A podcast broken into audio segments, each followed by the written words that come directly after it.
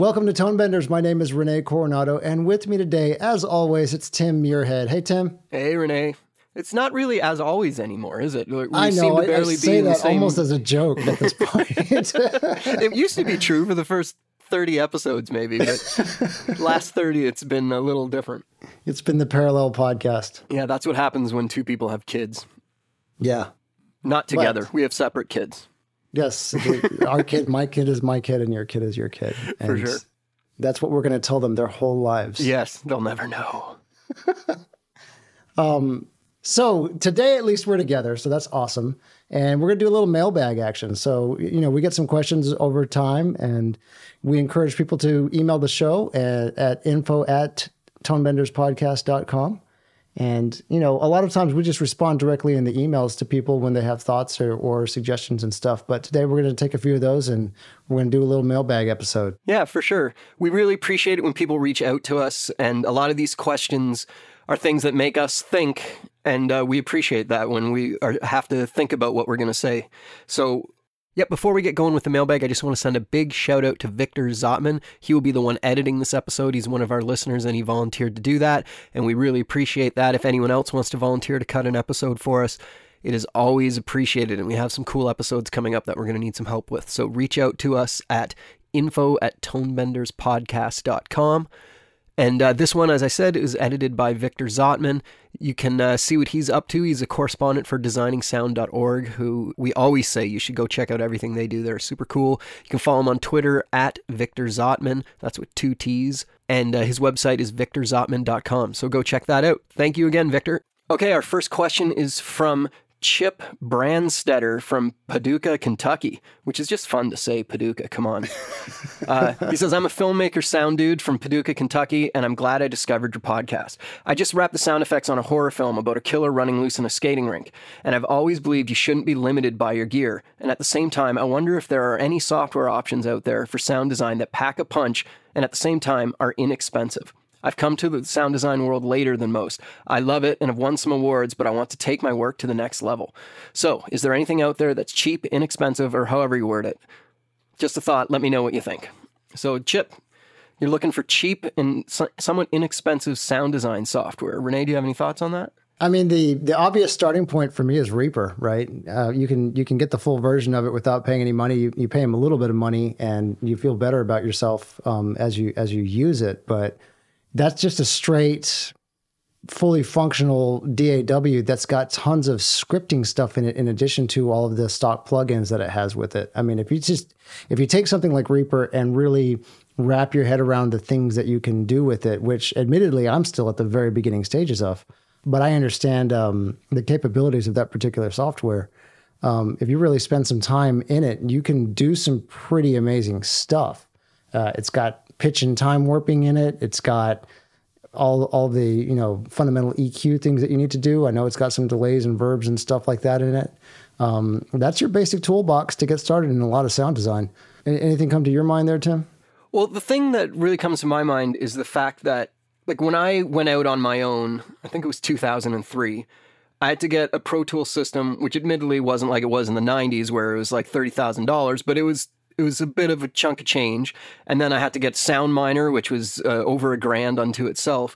And now you can get Reaper and Soundly, and you're pretty much in the same space for very little amount of money uh, coming out of the gate. Because Soundly, it doesn't do everything that SoundMiner can do, but I played around with it, and for either free or I think $14.99 a month, you can do quite a lot with that. And that, in many ways, I'm against the idea of the subscription software, but for that kind of thing, if it's $14.99 a month compared to dropping, you know, a couple hundred dollars once to, when you're getting started, that's pretty pretty good trade off. So those two together, uh, you're you're getting your foot in the door and you're doing pretty pro work with that stuff. And the other thing that came to my mind quickly for inexpensive sound design stuff is iPad synths. That's exactly where I was going to go. Yeah, iPad synths like for not much money, you can get some seriously cool stuff going on. And uh, I haven't, I've only dipped my toe in that world. I only have a few of them, but they are fun to play with, and they also kill awesome time on the subway. You know, if if you put a, put together a budget of about thirty to fifty bucks for iPad noisemakers, I mean, For sure. you can really stack up a whole bunch of pretty amazing stuff uh, in a big hurry uh, with with just an iPad or even an Android tab, whatever kind of tablet you have. But there's, I think iPad has a lot of the better sounding stuff out there. Although you know, to be fair, I haven't spent a whole lot of headspace on the Android side, but I'm sure there's a lot there too. But yeah, just the nature of the prices on app stores right now for for tablets. It pushes the prices of what are very capable, very cool sounding synths just down into the into the dirt. Um, there's just a lot of stuff you can do with that. Um, the other thing I would say is, as a sound designer, I, I like to use microphones.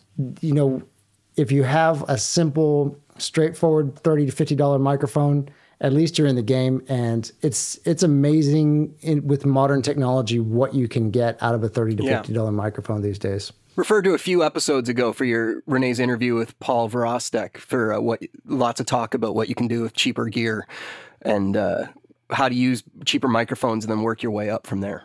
Yeah. You know, Chip had a comment that he gets analysis paralysis whenever he starts doing homework on what to do next. And the the long story short that Paul and I kind of got to on that was stop and really think about what it is that you are trying to record when you're talking about buying microphones specifically and about how those things propagate sound through space and then try and tailor your rig around the majority of what that's going to end up being. Um, in a lot of cases, that's going to be a cardioid pencil condenser, you know, uh, that's just your fundamental building block. And you know, Behringer, don't don't let the brand names scare you off. Uh, you, you got to get out there and, and at least get some get some sounds in. So you know, you can get a Behringer mic for thirty bucks and uh, and and at least get started. Everyone up in Canada here, eh? We all call it Behringer. Do no, ya? uh, yeah, Bering, Behringer. It's the the French Canadian accent coming in. I guess I don't know. I guess it's a German company though, isn't it? Yeah, I'm not saying we're right. I'm just saying when Canadians see things worded that way, we, we say it that way. I guess I'd have to say it more aggressively to say it in German. Behringer. Behringer. Uh, I think I might have gone more Australian than German there. I'm not good with accents. that was horrible. That's probably going to get cut out. Uh, no, you have to leave it in. okay, I'll leave it in. uh, okay, you, let's move on to the next question. Yeah. Okay, this next one is from 80 Lees. Hey, Tim and Renee, I've been listening to Tonebenders podcast for the last few weeks, and I have a long commute to and from work and have flown through the episodes very quickly, and I must say it's an amazing show. It inspires and excites me to go out recording. I've been thinking about something Renee mentioned a while back referring to Google Alerts, and I was oh, yeah. wondering what alerts do you have set up, i.e., what keywords do you use in order to get the best results? I'm from the UK, and I've never heard of any local demolitions scheduled in my area. Thanks, keep up the amazing work. So I think sh she's referencing my Google alerts that I have set up to warn me when implosions are at least advertised or at least discussed in the news um, when they're imploding buildings around. Uh, I can't remember if I've talked about it on the podcast or not, but You broadly, did. You talked about it in the episode that about you recording the Dallas implosion Yeah. building them. So you know, in a broad sense, when when companies do implosions of big buildings, they don't put out notices. That, well, I guess they don't advertise it to the public because they don't want to draw a crowd for liability reasons. Um, but when you get to a certain scale, like for example, the Texas Stadium implosion, um, they kind of have to, and so then they make a big event of it because they have to they have to seal off a big enough perimeter um, to where it's going to be disruptive, so people need to know, right? So I will set a Google News alert to alert me of those types of things, and I also have Google News alerts set up to alert me of when people are planning protests and that type of stuff. Although to be fair, I need to continue to revise my searches because some protests have slipped by me without hitting my news alert. Um, but Sneaky broadly, protests. well, you know what it is? Is people organize that stuff on Facebook, and I'm not on Facebook, and so I don't. Um, it manages to like fly right by me because because it exists 100% in Facebook and and not out in the broader internet um, for protests and gatherings and stuff like that. So I got to figure out a way around that. Um, but in a broader sense, the way you do it is you you go to the you know, Google News website and you can set up an alert there and there's an art, there's a whole art and science to doing Google searches to yield very specific results, um, specifically using the Boolean characters and using quotation marks and that type of stuff. Um, so I use the plus sign and then my city, Dallas, in order to only yield results that contain that positively contain the word Dallas in them. Um, so if they don't contain the word Dallas, then they don't they get filtered out of my search, right? So that means that I don't actually I don't even get an email every day from that news alert because it's specific enough. Um, so what the news alerts do is they search all of Google News and they send you a new email every time it gets a new hit like at the end of the day. So if it you know if one day goes by and it and it hits like 15 things then I'll get one email with 15 links to 15 articles. So I have my search parameters set tight enough to where I'm not getting emails about stuff that I don't care about, but I do get emails about things that I do care about. So the specific things that I'm trying to get ahead of with regards to news events are building implosions and public demonstrations so that I can get out into crowds if there's going to be a public demonstration of any kind. Um, so what I'll do is I'll do a plus sign and then Dallas and then in quotation marks protest and a plus sign and then Dallas and then in quotation marks implosion and then I'll do other kind of variations of that um, to be imploded, uh, implosion planned, stuff like that. So that I, anytime there's a press release or a news release about any of that kind of stuff, I at least get an email um, as soon as those type of press releases come out. At the moment, I've really only got those two kind of broad categories set up as Google News alerts for me, because um, those are the things that are broadly what's going to trigger me to go out and, and get the microphones out and go try and record things that I may that I might not already know about. Yeah, maybe we can ask listeners to uh, send us in anything else that they're got Google Alerts set up for, any other kind of sounds, because it's a brilliant way to uh, alert you and let you get ahead of things. But it only works for very specific kind of things that I'm having trouble thinking of more things, more events that they would work well for. But yeah, I'm sure there's lots of cities that have very specific things that happen in that city that you could work with. Like, well, yeah. So, for like example, you know, Seattle being a port town, there might be you know a whole bunch of um, you know nautical activities that you yeah, might exactly. want to be Fog you know horns or something. Exactly.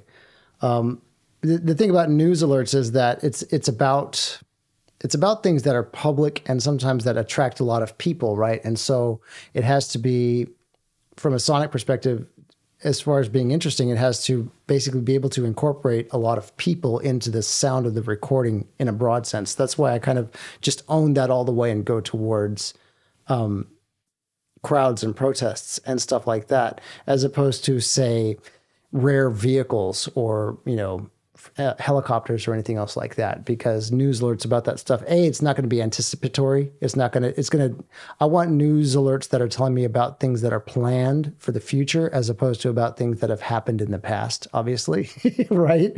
So that's the other tricky kind of the limiting factor about news alerts. Um, but with that said you know within those couple of things um, planned events that that incorporate people and then incorporate press releases, um, news alerts are a really good way to to at least give yourself a heads up that these things are happening. Yeah, that question is referring to episode 32, where you talked about the implosion of a Xerox building. So if anyone wants to go back and hear uh, what brought that question on, go back to episode 32 of Tonebenders. There you go. You get to hear the building go down. Ba boom. Okay, our next question is from James Gallagher. Hey guys, I love the podcast, specifically the sound design demos you've done, as well as when you get nitty gritty with things like templates. I'd love to hear you guys discuss tackling large projects all alone. For example, being responsible for the entire soundtrack of a 30 minute short film. What is your order of operations chipping away at it? Tips, tricks, time saving techniques? If you've already discussed this, let me know. Thanks so much, Mike James Gallagher. Well, we're about to discuss it now, so here you go. I mean, I have thoughts on this. Yes, you do. I'm sure. I'm sure you do too. Um, yeah, right now, so I was I was literally texting with Tim um, whenever the Tom Fleischman episode came out because he he spoke to me as a mixer. I find mixing to be very very difficult. Um, just mentally mixing is taxing on me and it's hard. And one of the things that that Fleischman said in, in the interview that that Teresa did with him was that he feels that that in any given moment one thing needs to be sitting up on top. And the reason I even start there is because I do feel broadly that when you're building your elements for a soundtrack and you're building everything up, if you have a clear vision in your mind of where you're going, then that can can um, then that can influence and dictate your decisions to a large degree, and it can make things easier and, and make decisions more clear.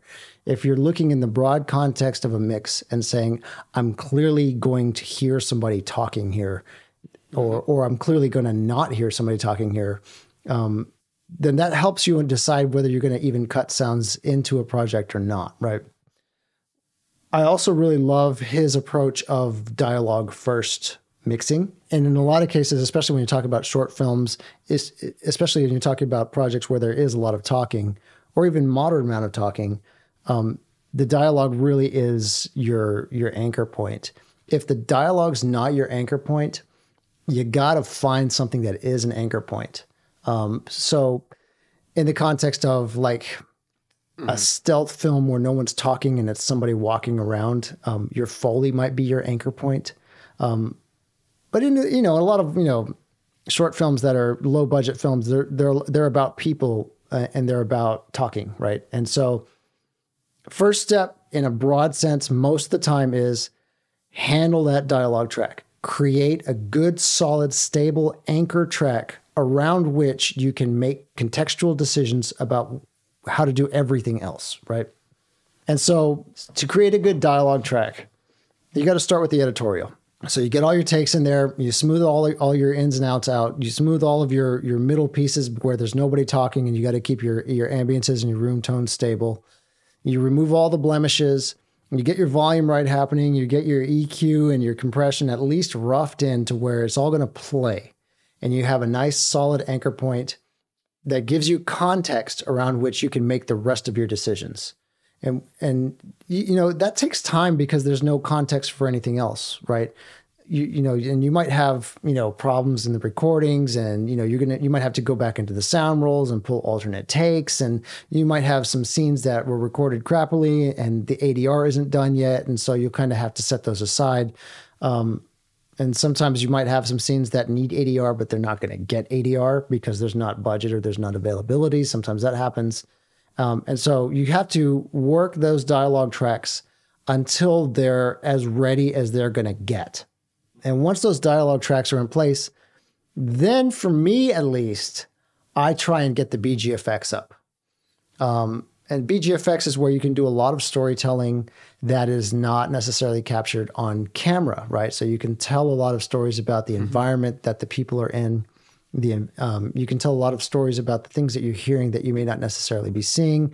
And then you can also do the utilitarian type of um, covering up of problems and things like that and just filling of space that you need to do sometimes with bgfx once the bgfx are in then um, then from there the foley track needs to come together.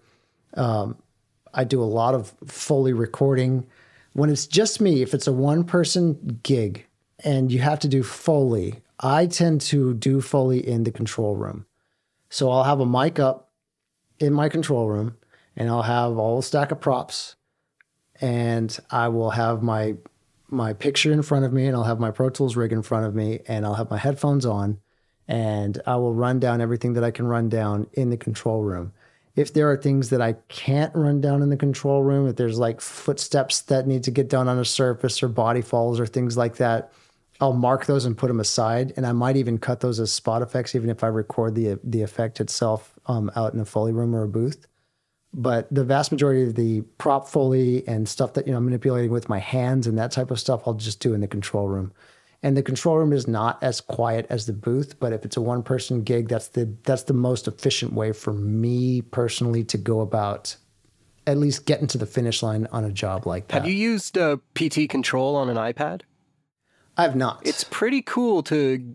I've used it a couple times now. I just booted it up like a month ago, maybe for the first time, and uh, it's really good for kind of remote controlling the rig when you're in the uh, when you're in the booth trying to do some sounds. You can start and stop records and arm tracks and do very rudimental things from the iPad when you're not in the control room. And I found that, as I say, it's rudimental stuff. I think I think there's people who write quite cool macros for it, but I haven't got deep into that yet. But yeah, uh, yeah it's changed. Like when I'm doing a, oh shit, it's 12 midnight and I got to get this done for 8 a.m.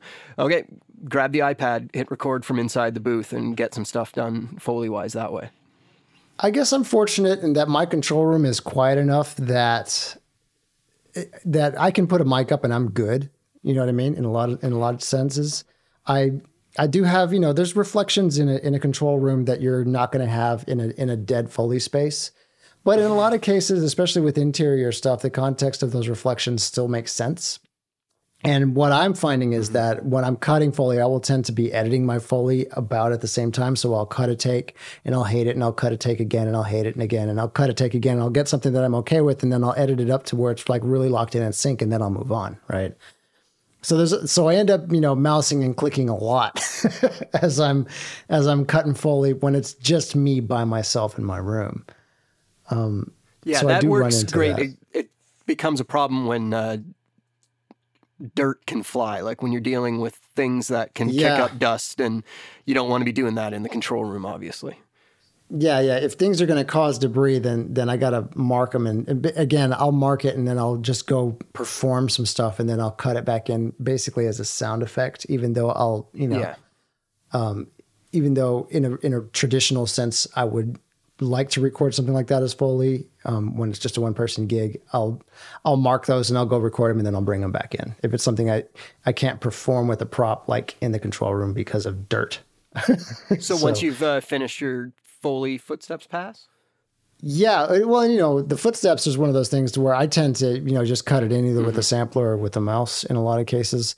And if I need to go record some steps, I'll do that and then I'll bring it back in and cut. Again, this is on a one person job. If I don't have, you know, if I if I don't have somebody that I can that can record me walking or or that I can record someone else walking, I find it I find it to be more efficient to go walk some stuff or go find some stuff from my library that I and actually I also and I mentioned this in my my conversation that I had with Paul Virostek.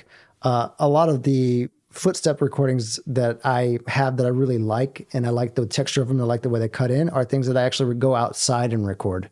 Um, so, you know, I like hearing, you know, again, period specific and whatever, but I like hearing the sound of the world around my recordings of footsteps in particular. They just they sound more real when they're out on actual textures in their in the world as opposed to um, reproduced textures in the studio. That actually probably makes more sense in the context of this question too, because if you're doing your own gig, uh, everything for a 30 minute short film, there's a good chance you don't have a control room and a giant booth that you can do Foley in.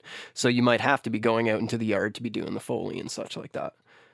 Yeah, and you can't be afraid to go do that. I mean, I really enjoy the sound of a lot of the stuff that I get when I'm not in the studio, when I'm out in the world, even though, you know, it's not the quietest environment, but man, you can get away with a whole lot of noise in a whole lot of situations. So when do you do your hard effects? Uh, hard effects come after Foley for me, with a couple of specific exceptions, and that would be if I have some heavily designed effects that I need to get sign off on. So, you know, if there's a specifically, if there's a particularly interesting like blaster or ship or something like that, I'll I'll run that before I do my foley, just so I can get some iterations in the can, and also so that I can get those out to my director, and my director can say yay or nay on that kind of stuff.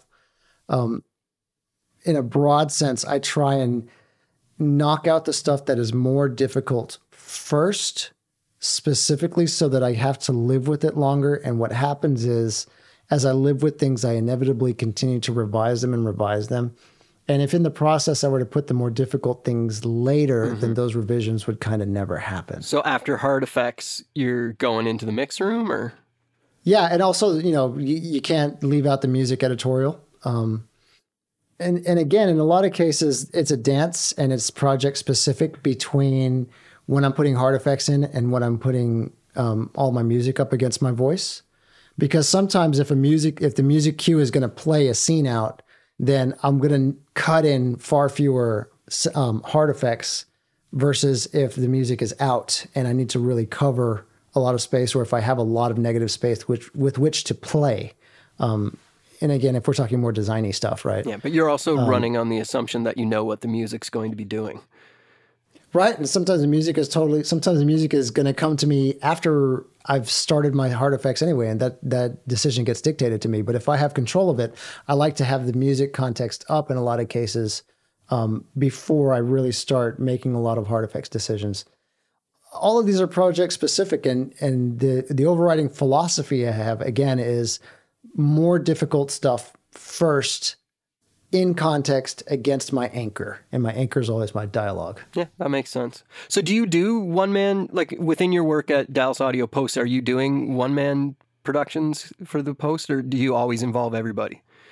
I mean, it's been a minute. there, there are short films and stuff that are on our website that I did do basically by myself, not a hundred percent by myself, but you know, the budgets were not such that we could bring a whole bunch of people in. And sometimes they were slightly buddy deals or things like that. Um, and, and in those cases, I'm just trying to push myself and test my own abilities. Um, and so sometimes, even though I do have, you know, even though I do work with other talented people, I'm trying to figure out where I'm at on a specific uh, technical skill set or aesthetic skill set. And so I'll just selfishly um, take it and own it myself. um, with the with the director's blessing. And um, you know, so there's there's a film up uh, on our portfolio site at Dallas Audio Post called Crescendo that basically I did 100% of, with the exception of recording some of the foley. Um, I performed the foley, but I wasn't, but I didn't record it. Um, and with the exception of obviously doing the score, right? So the score came to me. Um, but that one was was a, a very similar situation to what this question was, which is it came to me as picture in an OMF and time. And and yeah, I pretty much handled all of it. And I was happy with how it came out. You know, you when you're doing when you're doing work by yourself, it's never going to be as good as when you're collaborating with people that are good. Um, two and three and four heads always being better than one, and other people always having perspective that can complement your own. And in this particular case, my my coworker Brad you know, even though he he basically only recorded the foley for me and and I did the, all the rest of it, I did still come back to him and bounce a lot of ideas off of him and ask his opinion on a bunch of things. And and that actually greatly influenced the soundtrack as well. Even though he wasn't you know getting his hands dirty doing a lot of the cutting and stuff he was still giving his opinion back to me about hey what about this? Try that. What if you added this kind of stuff etc um, so that's a great advantage i have if you if you don't have the advantage of being able to you know walk into the next room and say hey what do you think of this that's why these communities are so important yes. um, with regards to people that you meet on twitter and people that you meet you know the people that you and i meet through the podcast et cetera that you know you can take a mix and you can again with a director's blessing bounce things off of people and say hey what do you think of this what do you think of this and if it's people that you trust and if you develop a community of people that you trust then those opinions can come back and they can improve your work. When you're working by yourself, that's a super, super important thing that you have to be able to develop in order to do work by yourself that lives up to the standards that you're that mm-hmm. you're actually capable of. in of. my world, I'm mostly working in animation. So when I'm doing something uh, from head to toe, dialogue isn't such an issue for me because it's all been recorded in a booth for the most part. So what right. I like to do is the grounding it's not quite the same way you mean it with dialogue as you're grounding, but I like to get the the the ambience in and kind of ground that dialogue into the scene because without the ambience it's just kind of floating nebulous words and the ambiences can really with animation make the dialogue come alive and I like ambiences for animation because you can really go at it if you want. Like you can bring in lots of ideas that maybe in real world stuff you're limited by. You that's too crazy. But in animation you can really add in lots of weird animals in the background and such. And then of course in episodic animation all of those great details get squashed by the score that goes from start to finish and never stops. But that's another story but yeah so when i'm doing something on my own for animation yeah i always start with the ambiances and then uh, I do the footsteps, and then I do the hard effects. And then I find with the work I've done in animation, I almost never get the music until basically we go to mix. And that's certainly not ideal, but uh, it tends to be the way it goes from my experience. So it's hard to uh, figure that out. And then in the mix, you gotta, what I like to do is do a dialogue pass with uh, dialogue, feet, and ambience. So I do all those together Yep. Then I bring in the music, do all that, and then I bring in the, all the effects and do all that. So uh, the uh, mixer that mixes most of the stuff that I sound supervise, that's the technique he uses, and I've kind of adopted it myself. And uh, I don't do a lot of mixing, but when I do, uh, that's how I go about it because I've watched him do it a million times that way. Man, it must be nice to sit and watch somebody mix. It is awesome, but it's also a thing where with the world that I'm very, very entrenched in right now is episodic animation. For the last maybe nine years, it's been 90%, maybe higher of the work that I do. And uh, some of it has been the same series for a lot of that. I did 191 episodes of one series. I've done, I just finished episode 100 of the series that I'm mainly working on right now. Uh, and the timing doesn't always allow you to sit and spend a full day in the mix room because a lot of times I got to be cutting the next episode that's going to be mixing not too far in the future. So it is great to sit down and uh, watch the mix, but it's not always a luxury that you're afforded. And uh, sometimes the mixers don't want you there because they, they start to get, getting tired of you going, uh, there's an effect there that I can't hear. You know, I really worked hard cutting that, but the music's squashing everything. Well, anyway, I'm not. I, I sound like I'm bitter about the musician. The musicians on some of the shows I've worked on have won great awards. They're great musicians. It's just the tug of war of uh, trying to get everything heard. And you know what? The the one thing that I almost prefer is when they go straight music and pull out effects entirely. I, I almost prefer that to just like not have it than have effects just bubbling up enough that you can barely hear it. Right. So, but anyway, that that that's how I kind of tackle the animation thing when I'm doing it on my own. But uh, for the most part, uh, I don't have to do it on my own right now. They, I've got a team that's one person's cutting dialogue, one person's cutting feet, one person's cutting music, and one person is cutting ambiances, and then I'm cutting all the hard effects. Yeah, I mean, there are things you learn for sure by by being in that situation where you do have to do it all yourself.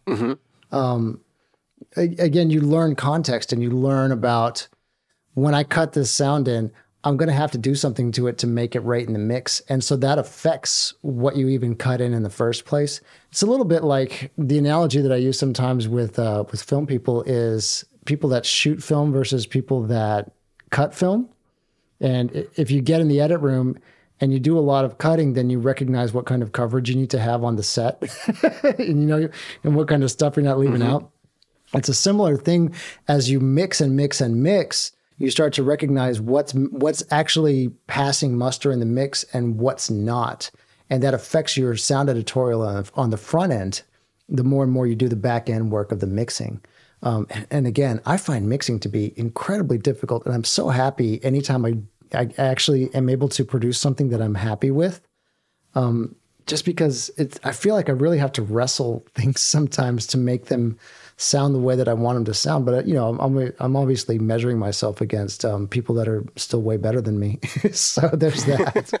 I'm actually interested to hear somebody like when I started cutting specifically animation, but anything else. Uh, I read somewhere it's probably Mix magazine, uh, where someone said that they always start with the ambiances, and that kind of got in my head, and that's how I do it. And I think that's kind of a standard way that people do go about it. I wonder if there are people out there that say screw that and tackle it a different way. Maybe I shall tackle it a different way sometime soon. I don't know. I, I've been doing it the same way for a long time now. Maybe that's not the right thing. Now I'm starting to think about it. You got up in my head, person who asked this question. Mike James you know, sometimes you got Gallagher. to change it up. sometimes you got to change it up just to just to uh, to recalibrate yourself to uh, to those things that you believe versus those things that you don't. You know. yeah, for sure. Moving on. Okay, we're moving on to a next question. This one, we're going to kind of make an amalgamation of a bunch of questions that we've got. It's basically uh, how do you get your foot in the door? Is a demo reel actually worth going through the effort to make? And uh, if you're working from home, what's the best way to interact with professionals? Yeah. So those are broad questions. Yeah. so let's figure it out. Uh, well, first off, there's a there's a little article that's on the Tonebenders website called "Breaking into the Industry," uh, and and the reason we we have that up there is because we get that question a lot, and it's about you know how you know if you're coming from school or if you're coming from a different industry, um, how do you go? What's the first steps you take to break in? And the broad strokes are, at least from my opinion, start working. And the way you start working is you jump on Craigslist, um, not Mandy.com anymore. That's changed a little bit, but you go find projects um, in places where they're publicly listed. You know, you can go to schools, you can, you know, film schools, animation schools, that type of stuff. There's a lot of projects out there that need audio that not may not necessarily have budget for audio. Well, when you're first breaking in, those are the ones that you want to go find um, because you and and Paul Virostek and I discussed this also a couple episodes back. But when you're starting out at things, you're not good at them yet. You can't expect to be good at them yet. You have to go through the process of learning. And a really good way to go through the process of learning is to have a have a finite project with an endpoint in front of you that you can sit and grind on and work and hand back and show to people, right? And the advantage of that also is that you develop your network of people, you meet people, you learn your own workflows, you learn how to collaborate with other people, which in this industry is just super, super important. Even if you're just collaborating with the picture editor, you're never running an entire project 100% front to back all by yourself. You're always working with people.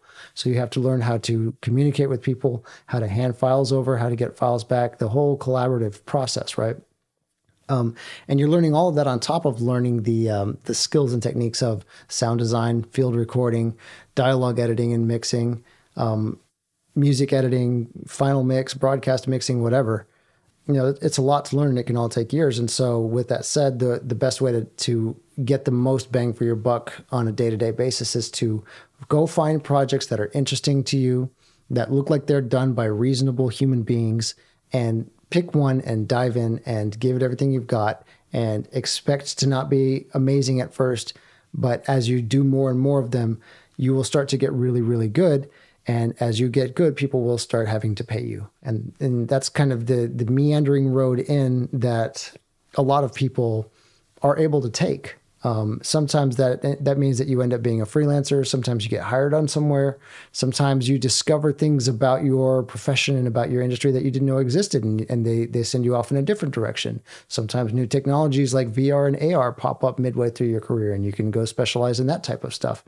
Um, but long and short, seek out projects that are interesting to you, that you're willing to devote your heart and soul and time and resources to and seek out people that look like they're going to finish and deliver products. And um, when those things line up, take your opportunities, dive in, keep your day job until until you can start paying your bills with with other means. Um, but always be focused on doing work and having work in front of you that needs. To be. Done. Yeah, something you alluded to that I think is really important is the idea that when you're finished film school or you decide you're going to become a sound designer, if you decide to skip skip skip school, is that what you think you want to do at that point might not be what you end up doing or what you love. Because when I finished film school, well, first of all, I went to film school thinking that I wanted to be a director. And then once I started doing sound for everybody's films, I realized that I wanted to do sound for film. So if I hadn't gone to film school, I never would have realized that. That set me on this path. And then once I finished film school, I thought I wanted to mix. And then I tried to do that for a few years and I had some success in it, but I found that I wasn't loving it the way I loved cutting sounds as much. So, right. What you think you want to do when you're first stepping foot into this industry and get trying to get ahead, it might not be what you want to do because you haven't tried your hand at Foley yet, maybe. You might not have tried your hand at uh, synth design or dialogue editing. Like you have to get your fingers in all of these things, which goes back to our previous question about doing a short film, doing the whole thing. Is when you try everything, you find out where you want to specialize, or more importantly, maybe you don't want to specialize. There is this idea that you should work your way up to becoming like the head sound designer or the lead mixer. Some people like doing everything and they want to s- set up a shop and work on short films where they get to do everything and they get to have their hand in every pie. The you you don't know where your career is going to lead yet when you first start out and you have to have an open mind to figure out what part of this process you love or if you do love any of it. And when you do fall in love with it, that kind of lets you start focusing and going in that direction. Well, and the other side of it is, you know, people sometimes when they're trying to break in and when they're coming from outside industries or when they're coming from school and they don't know anybody in the industry yet, the question they ask is, well, how do I meet the people that can hire me and give me give me jobs? And the answer is often those people aren't in a position to hire you yet. They're still learning just like you are. Um, so you have to go where people are at um, on a, on a relative level to your skill set, especially early on. So you have to go find students, and you have to go find you know people that are that are starting their careers just like you are. And as your career um, develops and and continues, so will theirs. And those people and you will have met and will have worked on projects and sometimes multiple projects over time. And then at some point, they've got clients. Those clients are paying them, and then they're hiring you, and and that's just how that ends up working. For sure. The, the other thing, if you're trying to talk to people who are already professionals in the industry and already making a career in it, when you want to interact with them, try and make it clear to them that there will be something in it for them. It can be something as small as you take them out for lunch, you know, because people that are professionals, there are more people wanting to do this work than there are actual jobs doing the work. So the people who are up a couple ring rungs on the ladder, they get lots of emails of people wanting to pick their brain, and they can't let everyone, they don't have time to talk to everybody. So if you can find a way to give them a reason to talk to you over someone else, that will give you a leg up. So you can offer to pay for lunch. You can even just show up with a coffee for them or a gift card for Starbucks or whatever your city might uh, like as coffee places. But just find a way to separate yourself from the other 20 people who are asking to talk to them and pick their brain in for a chunk of their time. So find a way to make sure that they're getting something out of the equation as well. Yeah. yeah. And the other thing I'll say is that honestly, there's only so much you can learn from talking to other people, especially relative to the amount you can learn by putting your hands on things and doing them yourself. Um, when you when you talk to other people, when you talk to professionals, if you have work that you've done that is ready for critique, um, that will get you a whole lot more than um, broad, general, hypothetical based advice.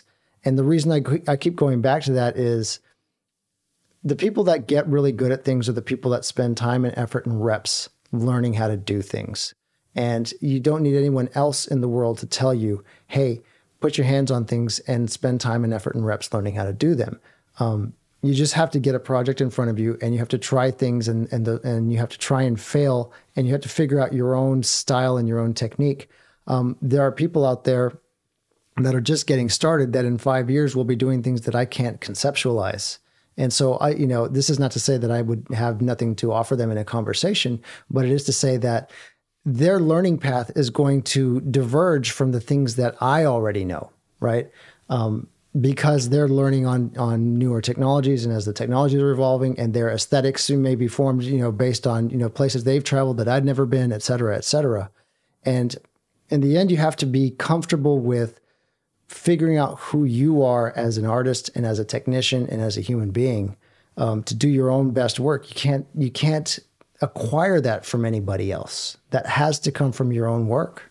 It's the classic uh, quote from Ira Glass of This American Life about how y- you you have to develop your style. Your uh, what's the word he used? We'll edit this part out. Your, I love his quote. So the Ira, uh, let me look it up here. You can literally Google Ira Glass quote, and it will be all over everything. So here it is. Uh, as I pull it up here. Here's the here's the famous Ira Glass quote. Print it out, put it like engrave it into wood, and put it in your studio. Here's what Ira Glass says.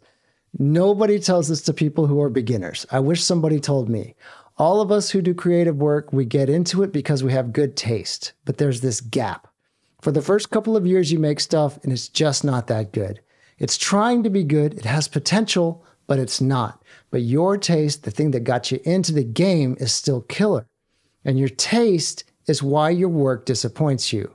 A lot of people never get past this phase and they quit because they can't do, and I'm, I'm, I'm, I'm editorializing here on Ira's quote people quit because they can't they can't do the work with their hands that they can hear in their minds.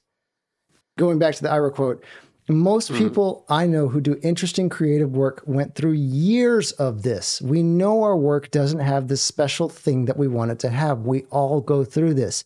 And if you were just starting out or you are still in this phase, you got to know it's normal. And the most important thing you can do is a lot of work. Put yourself on a deadline so that every week you will finish one story. It's only by going through a volume of work that you will close that gap, and your work will be as good as your ambitions. And I took longer to figure that out than just about anyone I've ever met. It's to take a while. It's normal to take a while. You just got to fight your way through. End quote, Ira Glass. Print it, put it up on your screen, make that your screensaver, especially early on. And, and I've, I've come back to that theme repeatedly, um, both in this podcast and in other conversations I've had online and elsewhere about how you got to get the reps in, pick projects that will finish and do them, do more, do them and do them and do them. And eventually your skill set will come up. People are like, how do I break in? How do I get seen? How do I get known? And to me, the broad answer is step one is put in the work to get good. You don't start out good, you start out sucking. So get past that stage, put in the work to get past that stage, and then worry about getting people to notice you. There's also a thing that's kind of interesting in the sound world. Like people like Mark Mangini, Tom Fleischman, uh, Skip Lievsay, these guys, the top of the pops guys, they get to pick which project they work on. Yeah. People in the bottom get to pick which project they work on. When you go to a student film course, you can pick which ones if you if you're going to give them your time, you get to pick which film seems most interesting to you to work on. When you're in yeah. that mushy middle, you get you work on whatever gigs you can get. You know, like I don't get to pick to only work on super awesome AAA video games or something like that. I work on the gigs that I get and I make the best of, that I can out of them. And don't misconstrue that as a complaint in any way. I love all the work that I do and it's amazing. But there is kind of an awesome advantage of when you're starting out is that you do kind of get to pick your projects a little bit more than uh, people hire up a few rungs up above you. So take advantage of that and like fucking sorry i don't want to swear and get the explicit language tag on itunes. Oh boy. Uh, take advantage of that and get out there and find projects that you're interested in and uh, pour your heart and soul into them and make them as cool as you can make them. I would even, you know, to, to riff on that even further, I think it's a super important thing to actually be selective with the projects that you're that you're diving into and that you are committing to because whatever project you do decide to put in front of you and to commit to you need to commit to getting that thing all the way to the end. You need to commit to final delivery of everything that you have said at the beginning that you are going to deliver. And what that means is that you're going to go through frustrations and you're going to have to overcome obstacles and overcome maybe picture changes and creative changes and and you know creative interfaces with the, with the director that you may or may not agree with. And you know you it's going to have to to be worth it in the middle of it, in the depths of it, it's still going to have to be a project that is at least cool or interesting to you in some way. If you pick a project that you hate, then you're going to end up bailing on it when you run into the obstacles that inevitably show up um, midway through a project or sometimes early on in a project. And so you can't develop the routine of of picking projects and then bailing on them. You have to pick projects that you know that you can fight through to get all the way to the end of, or at least that you have an idea that you can fight through the inevitable obstacles that will come up against you to get to the end of it and deliver it, and you can put your name on it, and then you can move on to the next one. That comes from being selective at the front end and picking projects and also picking people. Um, that you can work with and and and picking projects that you can work on and picking people that you can work with that you will be proud at the end of the process to say that yes i worked on this thing and i worked with these people. Another thing that's along those lines is that finishing a project is a skill unto itself. Many many people start projects and don't get them finished. So once you start finishing projects and you've got a bunch of short films music videos whatever it is that you're working on finishing them is a skill unto itself, and that will start being noticed because there are tons of people out there who have reels of half finished things. And when you can throw out a resume that has definitive things that you finished, that you can prove that you saw through to the end, that is a skill unto itself that people will start noticing.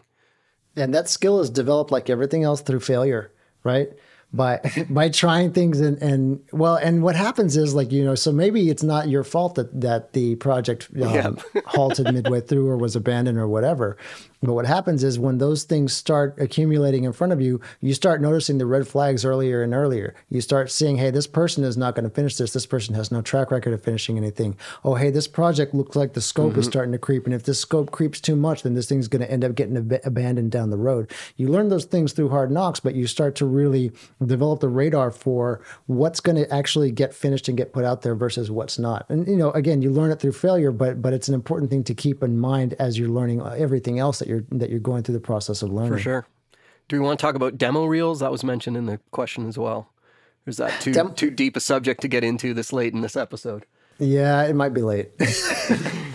we went off on tangents and we went off on riffs there, and we only answered four questions. But you know, we we got an episode out, so it was all good.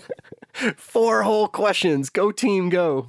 well, you know what it is. That comes from also us not not answering questions at, the, at every single episode, and so as as we do more of these, I think we'll see more questions come in. We will practice what we preach. We will do the things that we want to see continue, and and that'll be what that is. So, with that said, thanks to everyone who listens and participates in the show. Thanks to everyone who emails us questions and hits us up on Twitter and and interacts with us in any way. We, we're thoroughly appreciative of everyone that that takes a listen. We think it's way cool. Thanks to Stacy Dupas for letting us bend and twist her voice on our bumpers. You can follow the show at the Tone Benders and go to tonebenderspodcast.com to leave a comment. You can support the podcast by shopping over at tonebenderspodcast.com slash Amazon or tonebenderspodcast.com slash BH. Thanks everyone. We'll see y'all next time. See ya.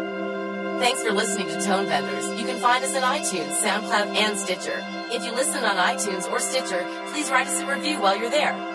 To support the show, go to tonebenderspodcast.com and click through our Amazon link or leave us a tip. You can also download and listen to our entire show archive there and leave a comment on our site or on SoundCloud. Keep up to date by following at the Tone Benders on Twitter or find Tone Benders Podcast on Facebook and YouTube. Email us with your questions and ideas at info at tonebenderspodcast.com.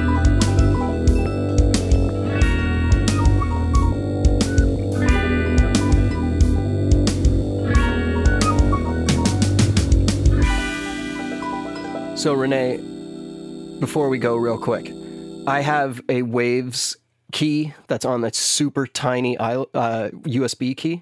Okay. I unplugged it from the back of my computer to move to my office, and I dropped it behind the computer accidentally, behind the desk. Nice. So this desk is a IKEA hack desk that's got three separate pieces. So it doesn't you can't just pull it out. It's like two sides and then a tabletop across the top. And storing behind the desk are two wood panels that we bought when we redid our kitchen. And uh, we were going to frame the refrigerator. So these two wood panels are boxed in with a really tight box. This GD USB stick fell into the one millimeter of space that that box was not taped up and went into that box. Now, the, both of these wood panels are eight feet long. And this width of this room is nine feet long. So, in order to get those panels out, I had to pull the desk like all the way back to the other side of the room. It took me 45 minutes to find and retrieve this stupid USB key after I dropped it. And luckily, uh, Nice. like obviously, I was in a freaking rush that day too. I was losing my mind with rage because I couldn't find it for the first half hour, and then when I realized where it was. And for that half hour, I was pulling my hair out. How could this thing have just disappeared? I was positive there was some kind of hole in the time space continuum underneath my desk. And it was enraging. And so I showed up 45 minutes late to a mix. Like they started without me, they had all the files, but I just walked in and I was vibrating with rage and anger over this stupid USB key. That So, everybody out there listening, please put some kind of uh, keychain or something on tiny USB keys so they don't disappear into the time space portal. There you go. Anyway, yes, my that was my rage of this week so far. I, I couldn't believe when I found where it was that it had found its way into this impossible spot to get out of. Anyway, that's my story for today. Good times. High five.